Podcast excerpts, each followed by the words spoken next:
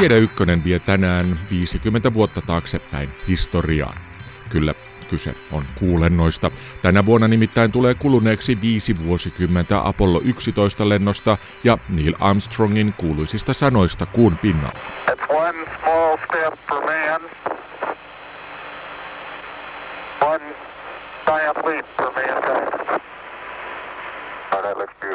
Nuo pienet, mutta silti kovin isot askeleet otettiin rauhallisuuden meressä heinäkuun 20. ensimmäisenä päivänä vuonna 1969 Suomen aikaa aamuyöstä. En kuitenkaan puhu tässä ohjelmassa pelkästään noista askelista ja Apollo 11 lennosta, vaan käyn läpi laajemmin tätä koko kuulentohommaa ja siksi nyt ihan aluksi täytyy mennä vielä parikymmentä vuotta aikaisempaan maailmaan ja toiseen maailmansotaan.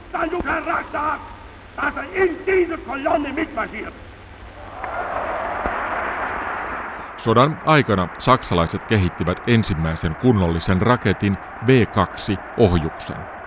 Sen vaikutus sotaan jäi onneksi varsin vähäiseksi, mutta laite herätti yllättäen kovasti kiinnostusta joka puolella. Sodan päätyttyä Neuvostoliitto ja Yhdysvallat koittivatkin saada itselleen paitsi näitä V2-ohjuksia, niin myös niiden tekijöitä. Tässä Yhdysvallat veti pitemmän korren, sillä suurin osa saksalaisten rakettitiimistä Werner von Braunin johdolla hivuttautui länteen ja antautui amerikkalaisille.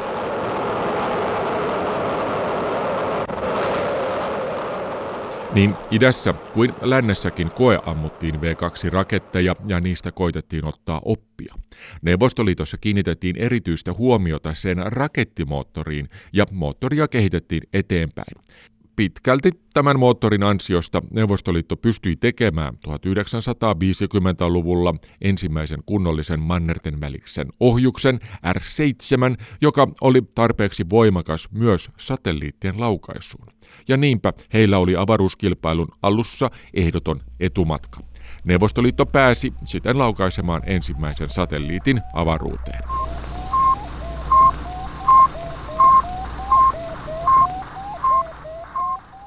Yhdysvalloissa puolestaan pakka oli tuolloin aivan sekaisin, koska ensinnäkin eri aselajit kiistelivät siitä, kenen tulisi ottaa mannerten väliset ohjukset hoitaakseen. Rakettihankkeita oli siksi useita mutta ne olivat onnettomia räpellyksiä verrattuna siihen, mitä sotavankeina edelleen olleet saksalaiset rakettiinsinöörit olisivat voineet tehdä. Lopulta presidentti Eisenhowerin suosima US Navy eli laivasto epäonnistui satelliittilaukaisussaan ja siksi von Braunille ja saksalaisille annettiin mahdollisuus. Heidän kehittämällään Juno-raketilla lähetettiinkin lopulta ensimmäinen amerikkalaissatelliitti Explorer 1 avaruuteen vuonna 1958 heti siinä alkuvuodesta.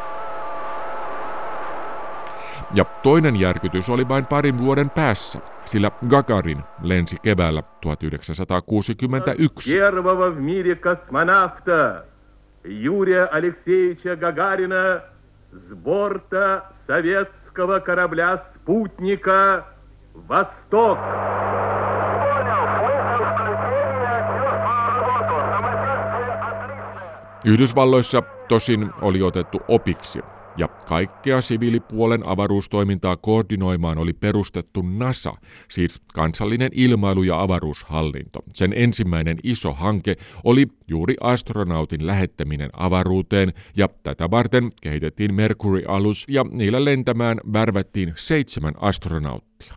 Mutta Neuvostoliitto siis ennätti taas ensin. Tämä oli jo toinen suuri takaisku amerikkalaisten itsetunnolle ja myös osoitus siitä, että Neuvostoliiton tekninen taso tuolloin oli oikeasti korkea. Oli siis selvä, että Yhdysvalloissa piti tehdä jotain ja lentokuuhun olisi juuri sellainen, mitä voitaisiin tehdä. Kun ajatellaan maapallon luona olevia haasteita, niin laskeutuminen kuun pinnalle oli loogisesti seuraava sellainen. Niinpä presidentti John F. Kennedy nousi kongressin eteen pitämään puhetta toukokuussa 1961 ja hänellä oli asiaa. I believe that this nation should commit itself to achieving the goal before this decade is out of landing a man on the moon and returning him safely to the earth. No single space project in this period will be more impressive to mankind or more important for the long range exploration of space.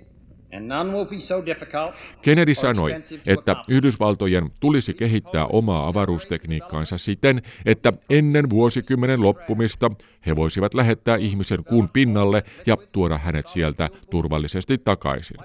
Kun ottaa huomioon sen, että Puheen aikaan Gagarin oli lentänyt hieman yli kuukautta aikaisemmin ja Alan Shepard, ensimmäinen avaruuden puolella käynyt amerikkalainen, oli tehnyt vain pienen 15-minuuttisen hyppäyksensä vain hieman ennen tuota Kennedyn puhetta, niin ajatus kuulennoista oli kuin tieteistarinaa. Tuo puhe kongressissa ei kuitenkaan ole se kuuluisa kuupuhe, jonka Kennedy piti seuraavan vuoden elokuussa Houstonissa. We meet at a college noted for knowledge, in a city noted for progress, Kennedy oli saapunut Teksasiin avaamaan NASAn uutta miehitettyjen avaruuslentojen keskusta, ja tuolloin hän otti puheen lopussa kuulennot taas esiin. But why some say the moon?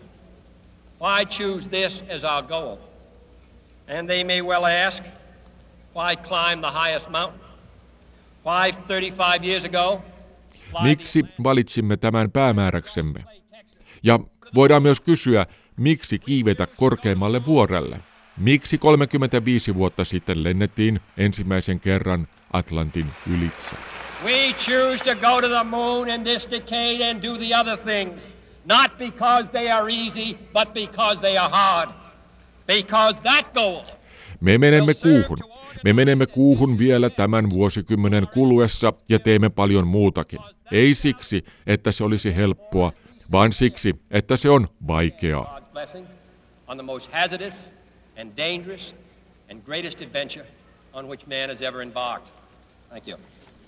Monista ajatuskuulennoista oli pähkähulluja erityisesti tällä aikataululla, mutta yleisönä tuolla Kuuluisalla puheella olivat ennen kaikkea NASAn miehitettyjen avaruusohjelmien nuoret insinöörit ja tutkijat, jotka innostuivat ikihyviksi tästä haasteesta. He tunsivat olevansa uuden ajan kynnyksellä, ihan aiheestakin, ja heistä kaikki oli nyt mahdollista. Kuulento oli kuitenkin valtava haaste, eikä sitä oikein voi kuvitella nykynäkökulmasta. Nimittäin kaikki piti oikeastaan rakentaa tyhjästä.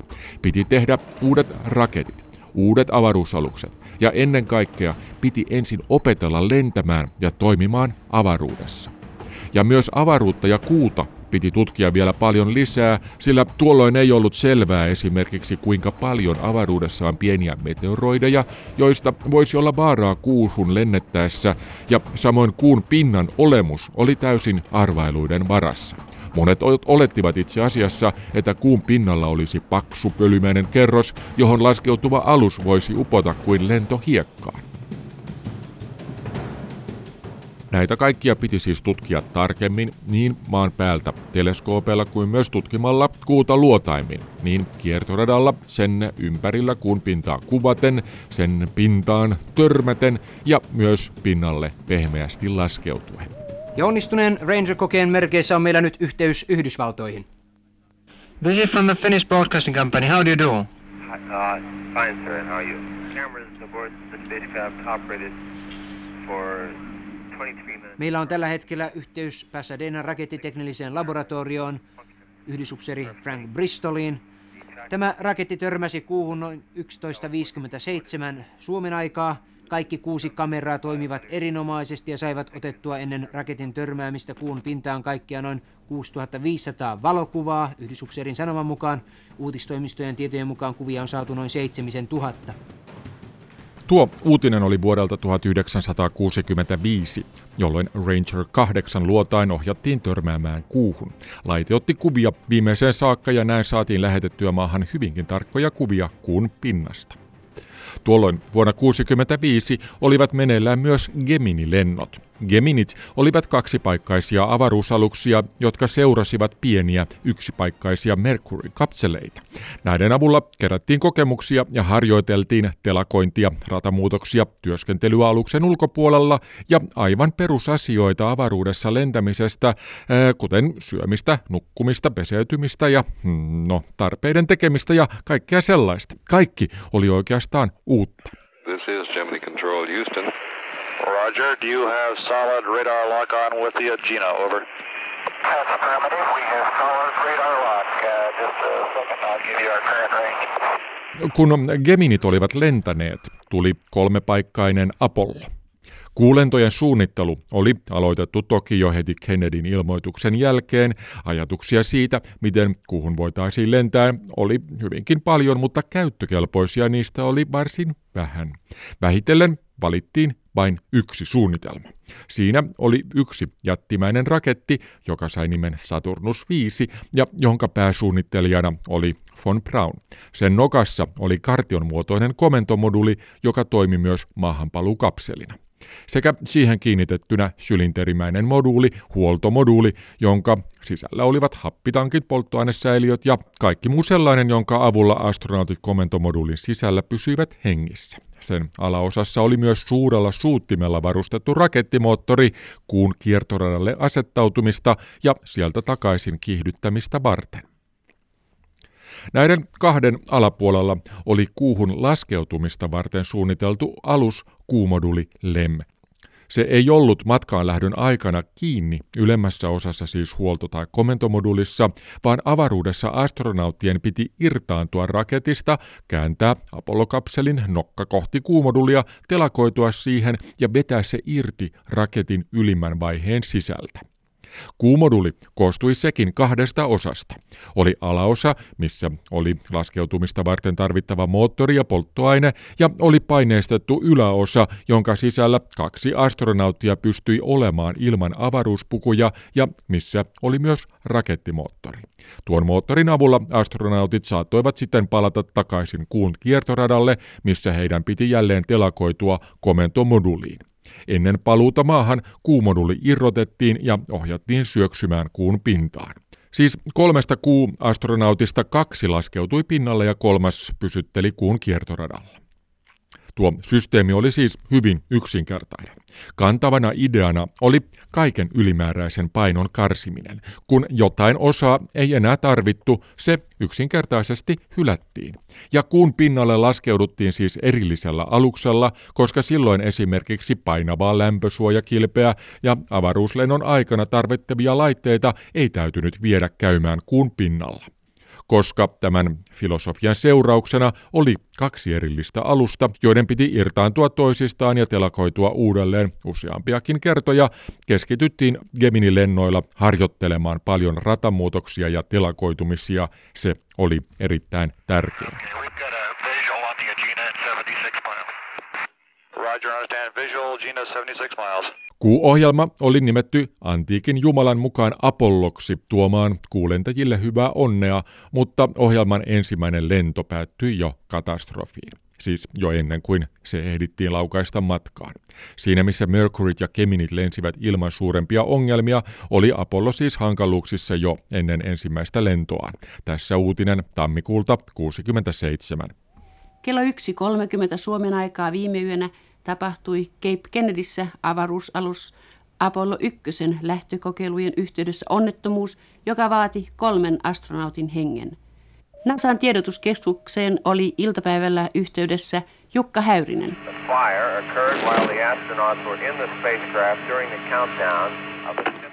Cape Kennedyn Information Servicein antamat tiedot ovat lakoniset ja selvät. Kello 18.31 eilen illalla, siis puoli kahdelta aamulla Suomen aikaa, sai tulipalo jostain syystä alkunsa Apollon kapseliosan alapuolella. Palo syttyi 10 minuuttia ennen kuviteltua lähtöhetkeä.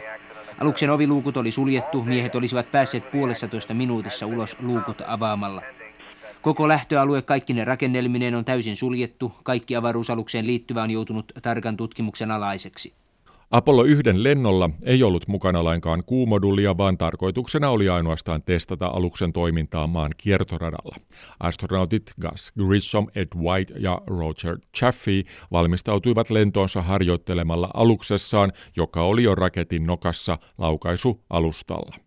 Koko päivän laitteessa oli ollut pieniä vikoja. Ilmastointijärjestelmässä kummaa hajua, tietoliikenneyhteydet lennonjohtoon pätkivät ja niin edelleen. Kun kello läheni puoli seitsemää illalla, päätti lennonjohto keskeyttää harjoituksen, koska tosiaan näitä pikkuvikoja oli aivan liikaa, mutta silloin aluksesta kuului lyhyt, epäselvä ja hätääntynyt sana tulipalo.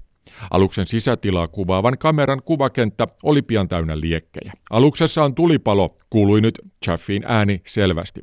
Monitorista lennonjohto näki, kuinka White koitti saada luukkua auki ja vain hetkeä myöhemmin radiosta kuului tuskan huutoja. Tulipalon jälkeen koko ohjelma kävi läpi kivuliaan itse tutkiskelun ja sen seurauksena Apollo-alus ja koko systeemi tehtiin monilta kohdin uusiksi. Voi olla, että oli tämän onnettomuuden ansiota, että Apolloille ei myöhemmin tapahtunut suurempia onnettomuuksia epäonnista Apollo 13 lentoa lukuun ottamatta, ja oikeastaan se, että tuokin lento lopulta päättyi onnellisesti, oli osoitus siitä, että Apollo-systeemi itse asiassa oli aika hyvä.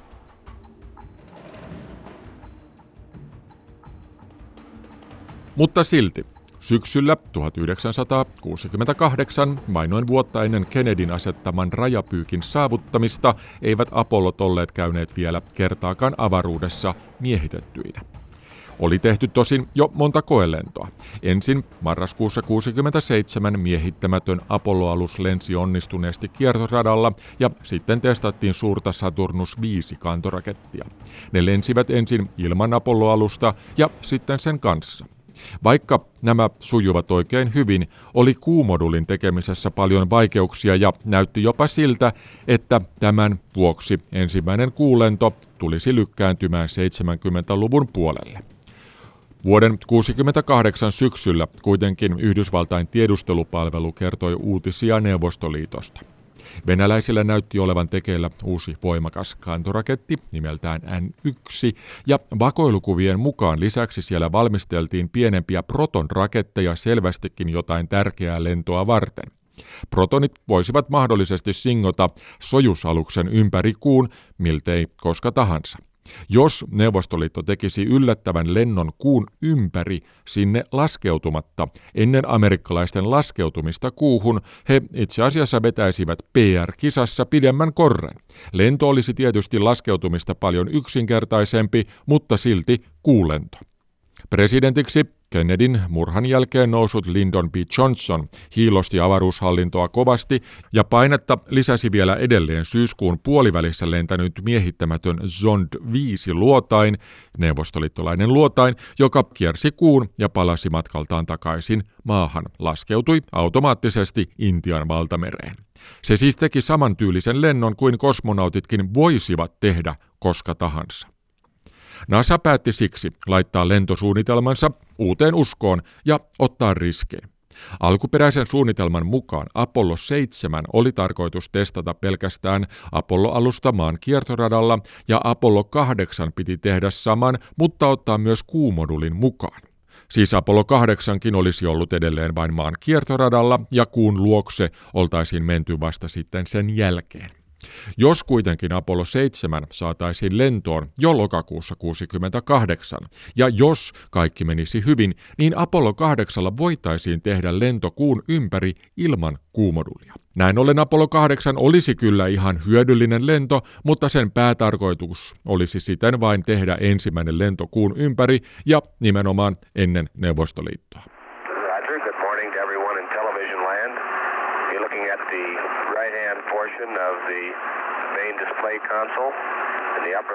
Apollo 7 nousi matkaan suurta Saturnus 5 pienemmällä raketilla lokakuun 11. päivä vuonna 1968. Valley Shira, Don Aisele ja Walter Cunningham testasivat sitä kiertoradalla ja kaikki meni paremmin kuin uskallettiin toivoa. NASA päätti siksi lähettää seuraavan Apollon kuumatkalle. Mutta seuraavat siirrot kuitenkin tulivat idästä ja ne lisäsivät osaltaan painetta Amerikassa. Ensin lokakuun lopussa, siis vuosi on edelleen 68, Georgi Bergovoi nousi kiertoradalle uudella aluksella, Sojusilla, sen parannetulla versiolla, ja sitten marraskuun 10. päivänä lähetettiin Baikonurista uusi Zond-alus kuuta kohden. Se kiersi kuun vain noin kahden ja puolen tuhannen kilometrin päästä ja toi mukanaan valokuvia ja sen mukana olleita koeeläimiä takaisin maahan.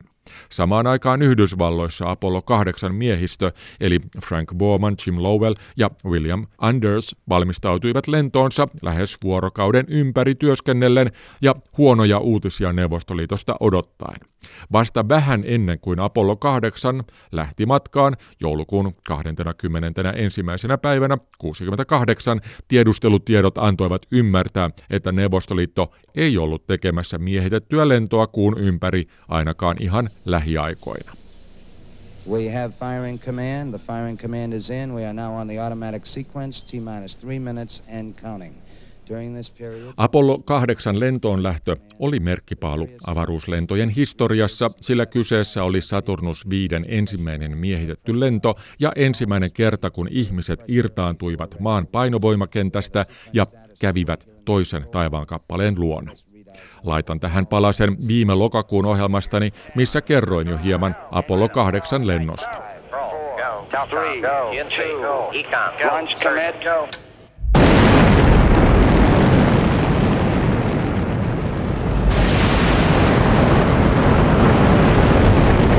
Tätä komeampaa jylinää ei Floridan niemimaalla sijaitsevalla Kennedyn avaruuskeskuksella oltu aiemmin koettukaan.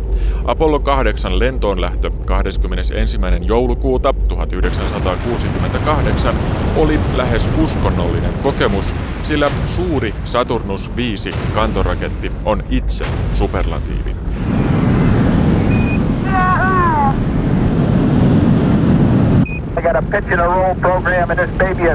Kyyti oikealla raketilla oli paljon rajumpaa kuin Bowman, Lowell ja Anders olivat simulaattorissa kokeneet. Ääni ja tärinä olivat ylimaallisia. Bill Anders kertoi jälkikäteen, kuinka hän oli tuntenut itsensä yhtä avuttomaksi kuin olisi ollut jättisuuren vihaisen koiran suussa. Trajectory is good. Thrust is good. Right away, Houston. Sitten 40 sekunnin lennon jälkeen Saturnus rikkoi äänivallin, jolloin ohjaamoon tuli hiljaisuus. Frank Bowman tarkkaili mittareita silmä kovana ja maavalvomo kertoi kaiken sujuvan hyvin. Jättiraketti leikkasi ilmaa ja tunkeutui yhä tummempaan ja tummempaan taivaan sineen. Kiihtyvyysmittari osoitti kolmea kertaa maan painovoimaa ja kipusi kohti korkeampia lukemia, kunnes juuri mittarin päästyä noin neljän ja puolen Gn maan painovoiman kiihtyvyyden kohdalle katosi kiihtyvyys yhtäkkiä. Miehet lensivät turvavöitään vasten ja parkaisivat iskun aiheuttamasta kivusta.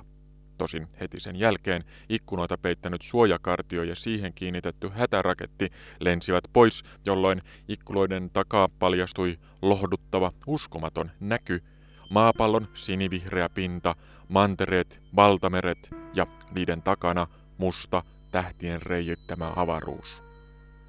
Oli hiljaista, kun lento oli kulunut viitisen minuuttia. Kontrasti edeltävään meteliin oli valtava.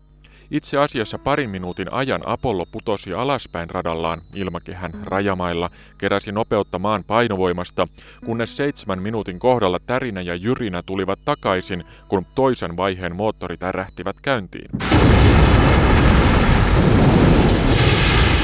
Astronautit iskeytyivät nyt taas istuimiinsa ja pysyivät niissä liimattuina lähes kaksi minuuttia, kunnes toinen vaihe oli tehnyt tehtävänsä ja putosi pois.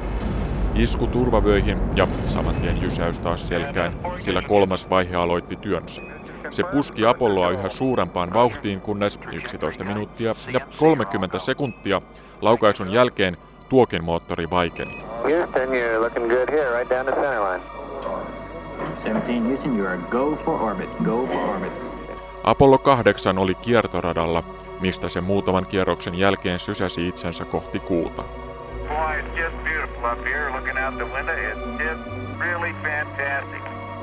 Edwin Aldrin, Apollo 11 lennon jäsen ja toinen ihminen kuun pinnalla, kertoo. Well, the, the Earth uh, rather rapidly got smaller. Uh, we were leaving the Earth in, in, a rather fast speed, and it wasn't long before uh, it was uh, the size of a grapefruit, and, and then a baseball, and, and then a golf ball, yeah. and uh, became Maa pieneni varsin nopeasti, koska etäännyimme siitä suurella nopeudella. Se kutistui pian greipin kokoiseksi, sitten pesäpallon kokoiseksi ja lopulta golfpallon kokoiseksi kappaleeksi taivaalla. Ja samalla kuu muuttui samassa suhteessa suuremmaksi, kunnes ne olivat jotakuinkin samankokoisia taivaankappaleita mustassa avaruudessa, toinen aluksen takana ja toinen sen edessä. Sitten kuu alkoi kasvaa ja se suureni suorastaan silmissä, kunnes olisin voinut koskettaa sitä kädelläni. In route going to the moon, of course, we uh, for thermal control reasons and communication, our spacecraft was oriented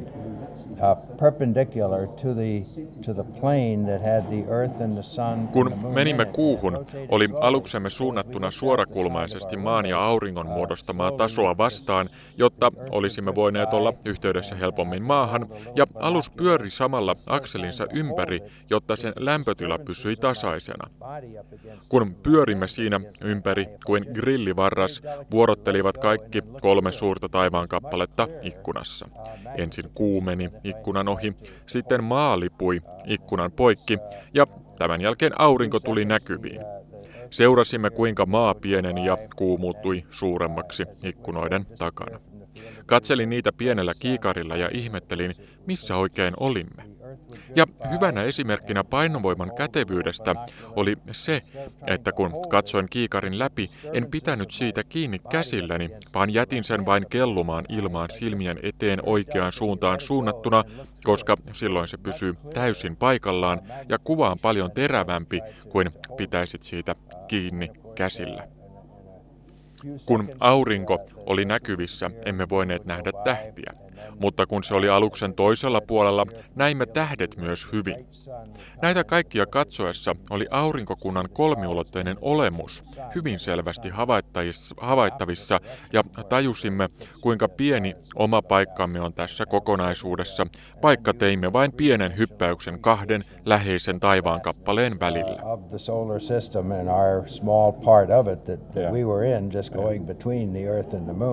Yeah. Aldrin oli vasta kolmannessa miehistössä, joka teki matkaa kuuhun. Apollo 8 Frank Borman, Jim Lowell ja William Anders olivat ensimmäiset ihmiset, jotka näkivät paitsi kuun niin läheltä, niin myös maapallon niin kaukaa. Apollo 8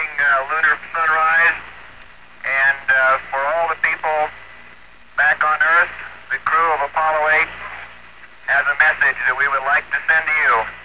Apollo 8 kiersi kuuta jouluna 68 ja sen astronautit lukivat sieltä amerikkalaiseen tapaan ja ajan henkeä noudattaen raamattua kuulijoilleen joulun kunniaksi. Alus kiersi kuuta 110 kilometrin korkeudessa ja sen alla oli harmaa, väritön, kipsiltä näyttävä maisema, kuten Lowell asian ilmaisi. Se on valtava yksinäinen luotaan karkoittava levittäytymä, missä ei ole mitään, Borman kuvasi. Andersin mukaan kuun maahan näkymätön puoli on kuin hiekkalaatikko, missä hänen lapsensa ovat myllertäneet pitkän pitkän aikaa.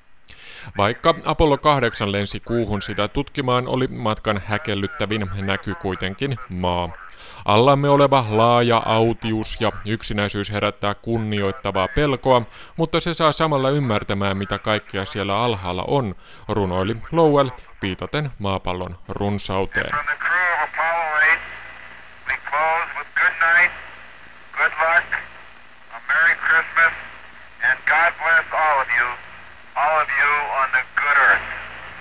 Apollo 8 oli siis menestys mutta laskeutuminen kuuhun oli vielä monen mutkan takana.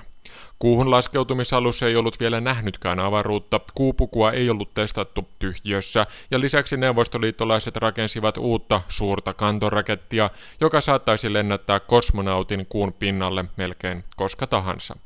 Yhdysvaltain tiedustelupalvelut seurasivat tarkasti satelliittikuvien avulla Baikonuris laukaisualustalle ilmestyneitä jättiraketteja ja pahtoivat osaltaan NASAa lisäämään vauhtiaan kohti kuuhun laskeutumista.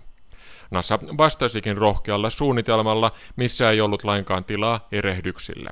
Apollo 9 tulisi testaamaan kuualusta kiertoradalla, siis maan kiertoradalla, ja Apollo 10 lentäisi kuun kiertoradalle, missä se tekisi laskeutumisen täysimittaisen harjoituksen varsinaista laskeutumista lukunottamatta. Varsinainen laskeutuminen jäisi siten Apollo 11 lennolle, joka voisi päästä matkaan aikaisintaan kesällä 69, jos vain siis kaikki sujuisi kahdella edeltävällä lennolla täydellisesti.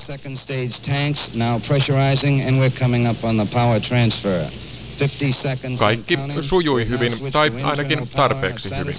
Apollo 9 lensi moitteetta maaliskuussa 69 ja kymppi suuntasi kahta kuukautta myöhemmin kohti kuuta, nyt kuumodulia testaamaan siis kuun kiertoradalla, mutta ei vielä laskeutumista. Roger, you're weaving your way up the freeway. Lento osoittautui hyödylliseksi, koska kuumodulista piti saada kokemusta ennen varsinaista laskeutumista. Tässä auttoi lennon ainoa suuri ongelmatilanne, jossa kuumoduli alkoi yllättäen pyöriä holtittomasti kesken laskeutumisen. Astronauttien kädet vatkasivat ohjaimia ja juuri ennen kuin Sönan komentaja ehti painaa hätäkeskeytysnappia, onnistui hänen kanssaan kuumodulissa ollut Tom Stafford saamaan kuumodulin aisoihin. Astronautit olivat vain muutaman sekunnin päässä tilanteesta, missä heidän aluksensa olisi syöksynyt kuuhun. Hey Joe, uh, we're about ready to dock. Stand by. Okay, John, you're into about five feet, babe. Looking beautiful. Ongelman syy saatiin kuitenkin nopeasti selvitettyä, joten tie oli auki nyt laskeutumiselle. Hello Apollo 11, Houston, uh, we'd like you to press on to star 44 over. Apollo 11 pääsi lopulta matkaan heinäkuun 16. päivänä 1969, eli vajaata puolta vuotta ennen vuosikymmenen loppua. Viime tingassa, mutta ajoissa. Oh, baby. Four forward, drift into the right little. Coming down to 23. 21 down, 33 degrees. Where go, same tide, where go. Palaan tähän Apollo 11 lentoon tarkemmin kesällä, kun lennosta tulee kuluneeksi nuo pyöreät 50 vuotta, mutta lento oli lyhyesti sanottuna jännittävä. Kuumodulin tietokoneet ylikuormittuivat laskeutumisen aikana ja laskeutumisen lopussa Neil Armstrong joutui tekemään käsiohjauksessa dramaattisia väistöliikkeitä ja käyttämään polttoaineen lähes viimeiseen pisaraan saakka. Listen, uh... Tranquility Base here. The Eagle has landed. In the busyness of doing what was in front of us, there was that moment that just all of a sudden there was something that popped into my mind the yeah. realization that we were further away than people had ever been, two of us. And yet, at the same time, more people were conscious of our very Yhtäkkiä Kaiken kiireen keskellä tajusin, että olimme kauempana kuin kukaan koskaan aikaisemmin, mutta samalla niin monet ihmiset olivat tietoisia siitä, mitä teimme. Oli hyvin omituinen tunne, että samalla kun me kaksi olimme siellä, tiesimme lähes koko ihmiskunnan seuraavan meitä. Yleensä, kun hyvin kaukana tapahtuu jotain, ei kukaan tiedä siitä yhtään mitään, mutta me olimme erittäin tietoisia siitä, että vaikka olimme siellä yksin, olivat lähes kaikki ihmiset kanssamme siellä. Meillä oli siis suuri vastuu siitä, että kaikki sujui hyvin ja meidän tuli tehdä kaikkemme sen eteen.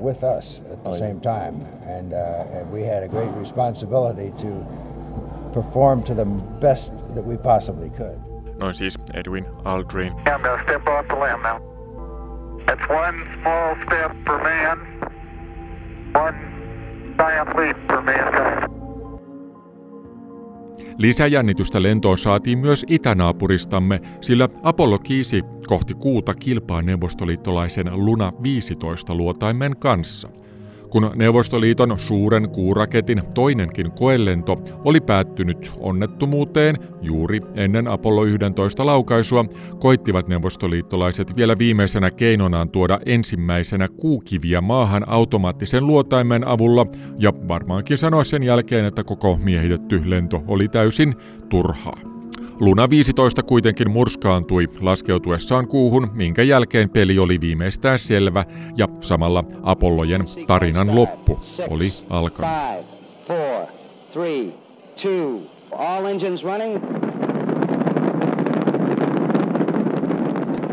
Apollo 12 nousi komeasti matkaan Ukkosen saattamana marraskuun 14. päivä vuonna 1969.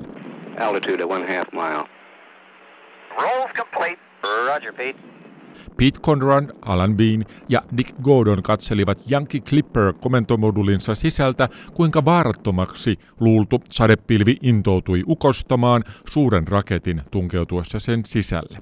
Salama iski rakettiin ja säikäytti monet ja myös pimensi komentomodulin, mutta lento jatkui varavoimajärjestelmien turvin eteenpäin. Okay, we just lost the platform, gang. I don't know what happened here. We had everything in the world drop out. Roger. Koko maailma putosi yllättäen pois edestämme, kertoi komentaja Gordon, viitaten siihen, että valot vilkkuivat ja menivät pimeäksi ohjaamossa, mutta tuo pimeys jäi lyhyeksi, sillä miehistö kytki uudelleen virrat päälle, jolloin laitteet heräsivät heti henkiin. Saturnuksen oma ohjausjärjestelmä toimi koko tapauksen ajan hyvin ja sen ansiosta lento pääsi jatkumaan ilman mitään ongelmia. 24 Contact light. Roger, copy contact. The close, landing. Hey, outstanding, man. Conrad ja Bean laskeutuivat tarkalleen haluttuun paikkaan myrskyjen meressä vain parin sadan metrin päähän ammoisesta Surveyor laskeutujasta ja kävivät nappaamassa siitä pienen palasen, keräsivät tietystikin kuukiviä, asensivat tutkimuslaitteita ja valokuvasivat kahden nelituntisen kuukavelyn ajan koko ajan, kunnes viimeinkin oli aika palata takaisin. Nousukuun kiertoradalle ja paluu sieltä kotiin maapallolle sujuivat oppikirjamaisen tarkasti. Apollo 13 lento puolestaan oli kaikkea muuta kuin onnistunut. Epäonni alkoi jo ennen laukaisua, sillä hyvin harvoin yhdessä harjoitellut miehistö on jouduttu hajoittamaan juuri ennen lähtöä. Lääkärien mukaan komentomodulin ohjaaja Ken Mattingly oli saanut vihurirokkotartunnan ja tauti tulisi puhkeamaan lennon aikana. Siksi varamiehistön Jack Swigert vaihdettiin hänen tilalleen ja komentaja Jim Lowell ja kuumodulin ohjaaja Fred Hayes saivat harjoitella kaiken nopeasti uudelleen Swigertin kanssa. Saturnus 5 nousi kuitenkin taivaalle huhtikuun puolivälissä 1970 jopa niin hyvin, että Lowell kuvasi lennon alkua koko Apollo-ohjelman parhaimmaksi. Lento myös jatkui hyvin, jopa niin hyvin, että lennon johto valitti lennon olevan niin rauhallinen ja tasainen ja yllätyksetön, että me täällä maassa olemme jo ihan kyllästyneitä, kuten lennonjohtajat sanoivat. Tylsyys kuitenkin loppui pian. Okay, Houston, we've had a problem here. This is Houston, say again, please. Huoltomodulin sisällä kaksi vaatimattoman näköistä johtoa koskettivat toisiaan ja niiden teflonpäällysteet syttyivät hetkessä liekkeihin. Johdot käyttivät happitankin sisällä olevaa pientä roottoria, jonka avulla tankin superkylmää sisältöä pidettiin liikkeessä. Astronautit käynnistivät tankin roottorit silloin tällöin ja sekoittivat tankin sisältöä. Tällä kertaa roottorin käynnistymisen sijaan huolimattomasti asennetut johdot menivät oikosulkuun tuhoisin seurauksin. Liekin kuumuus sai aikaan nopean paineen nousun tankin sisällä, jolloin tankki räjähti ja vei mukanaan melkein koko sen puolisen osan huoltomodulista. Apollo 13 ja sen miehistö kamppaili pian hengestään. Hatch, so we are venting something. Roger. Uh, we are venting something out uh, into the uh, into space.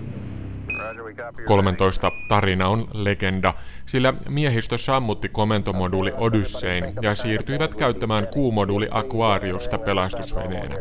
Kuumoduulin ohjauslaitteiden ja hapen sekä lennonjohdon ja oman neuvokkuutensa ansiosta Apollo 13 onnistui nilkuttamaan kuun ympäri ja takaisin maahan. Farewell Aquarius and we thank you.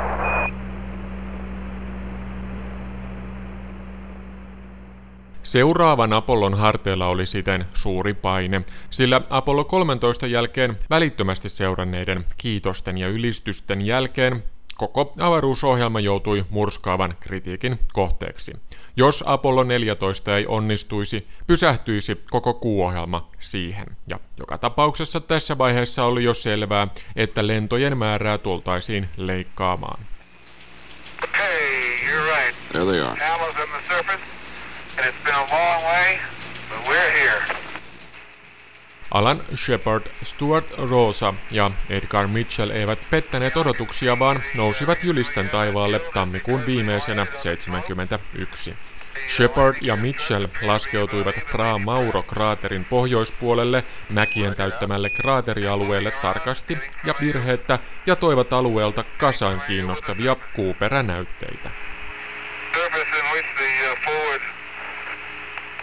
Apollo 15 sai mukaansa kuuauton, jolla Dave Scott ja Jim Irvin huristelivat Hadley Apenninian alueella kuun pinnalla. Kaksikko ja kuumodulin ohjaaja Al Warden lensivät heinäkuussa 71 ja suoriutuivat lennostaan erinomaisesti. Tuloksena oli 78,6 kiloa kivinäytteitä tarkalleen sanottuna ja suuri määrä valokuvia. out here in the wonders of the unknown at Hadley, I try to realize there's a fundamental truth to our nature. Man must explore. And this is exploration at its greatest. Nuo Dave Scottin ensimmäiset sanat kuun pinnalla ihmisen täytyy tutkia, ovat jääneet myös elämään, ja ne kuvastavat oikein hyvin myös kolmea viimeistä Apollo-lentoa laajemminkin, sillä niillä tiede oli jo tärkeämmässä asemassa kuin vain lentäminen tarkoituksena sinänsä. Kuuhun oli jo päästy, siellä oli opettu työskentelemään, ja nyt voitiin sitten tutkia kunnolla. Stop.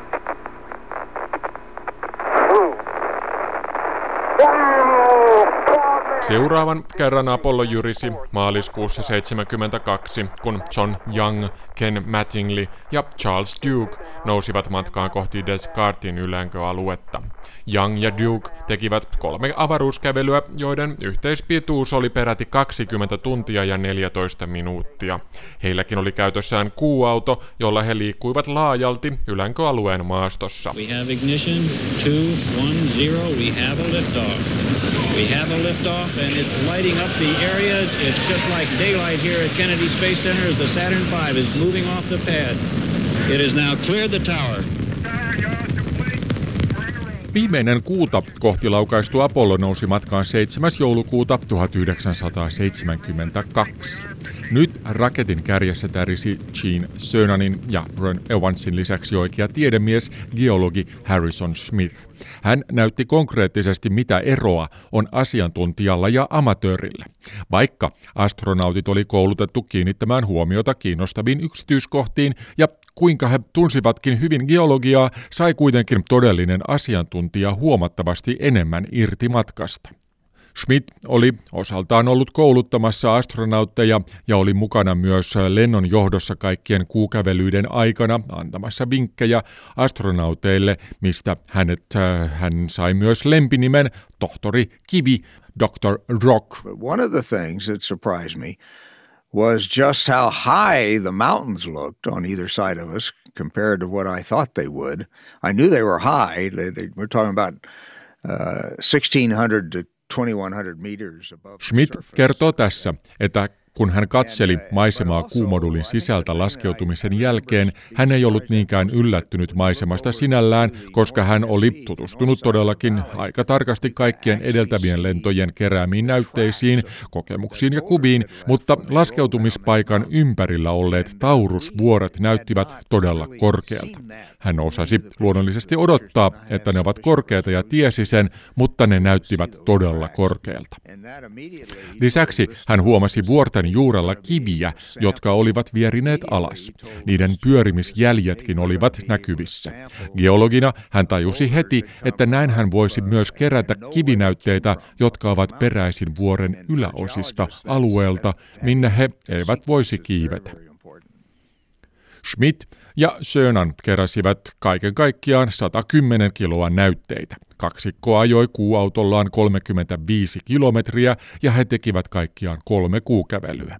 I was rolling on the moon one day in a merry, merry month of December. Now, May, May, when much to my surprise, a pair of bunny eyes it really uh, it was a delightful experience to be there. We had a lot of fun. I did anyway, and uh, and that I think the singing part of that just Oli todella hieno kokemus käydä kuussa ja meillä oli siellä oikein hauskaa, tai ainakin minulla oli. Se, että innostuimme laulamaan kuun pinnalla, on yksi osoitus siitä, miten miellyttävää se oikeastaan oli, vaikka etenkin kätemme olivat hyvin väsyneitä avaruuskävelyiden jälkeen. Näin Harrison Schmidt. Kun kolmas avaruuskävelystä oli päättymässä, lennon komentaja Cernan katsoi haikeasti ympärilleen ja totesi.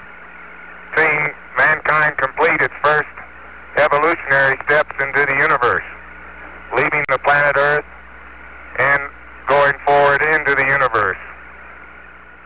Myöhemmin samana päivänä, keskiviikkona 13. joulukuuta 1972, kuumoduli nousi avaruuteen, telakoitui kuuta kiertäneeseen komentomoduliin ja viimeiset kuussa käyneet ihmiset palasivat maahan. Kuu oli jälleen autio ja tyhjä, kuten se oli ollut miljoonien vuosien ajan ennen Neil Armstrongin legendaarista harppausta vain muutama vuosi aiemmin.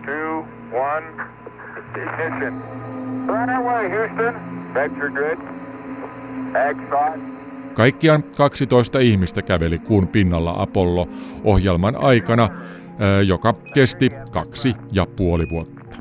Todennäköisesti he tulevat myös jäämään ainoiksi laatuaan vielä pitkäksi aikaa, sillä vaikka kuun ympärille ollaan pian rakentamassa tutkimusasemaa, ainakin nykyisten kaavailuiden mukaan, ei kuitenkaan uusia lentoja kuun pinnalle ole tällä hetkellä suunnitteella. No, haaveissa kyllä, mutta ei oikeasti suunnitteella. Apollo-lentoja oli aikanaan tarkoitus tehdä kolme enemmän, aina Apollo 20 lentoon saakka, mutta numero 17 jäi viimeiseksi, koska NASAn rahoja leikattiin rajusti ja päättäjien ja myös suuren yleisön kiinnostus kuuta kohtaan katosi. Apollo-ohjelman kuoleman suudelmaksi muodostui kenties sama syy, mikä sai sen aikaan, siis avaruuskilpailu. Kaksi ensimmäistä erää avaruuskilvassa hävennyt Yhdysvallat halusi korjata kolmannen kierroksen itselleen, lentää kuuhun ennen Neuvostoliittoa, ja kun kuussa oli käyty, oli Apollo-ohjelman tosiasiallinen päämäärä saavutettu. Ja kun lennoilla olisi alettu tekemään kunnolla tiedettä, eli tutkimaan kuuta oikein kunnolla, niin Apolloilta leikattiin valitettavasti siivet.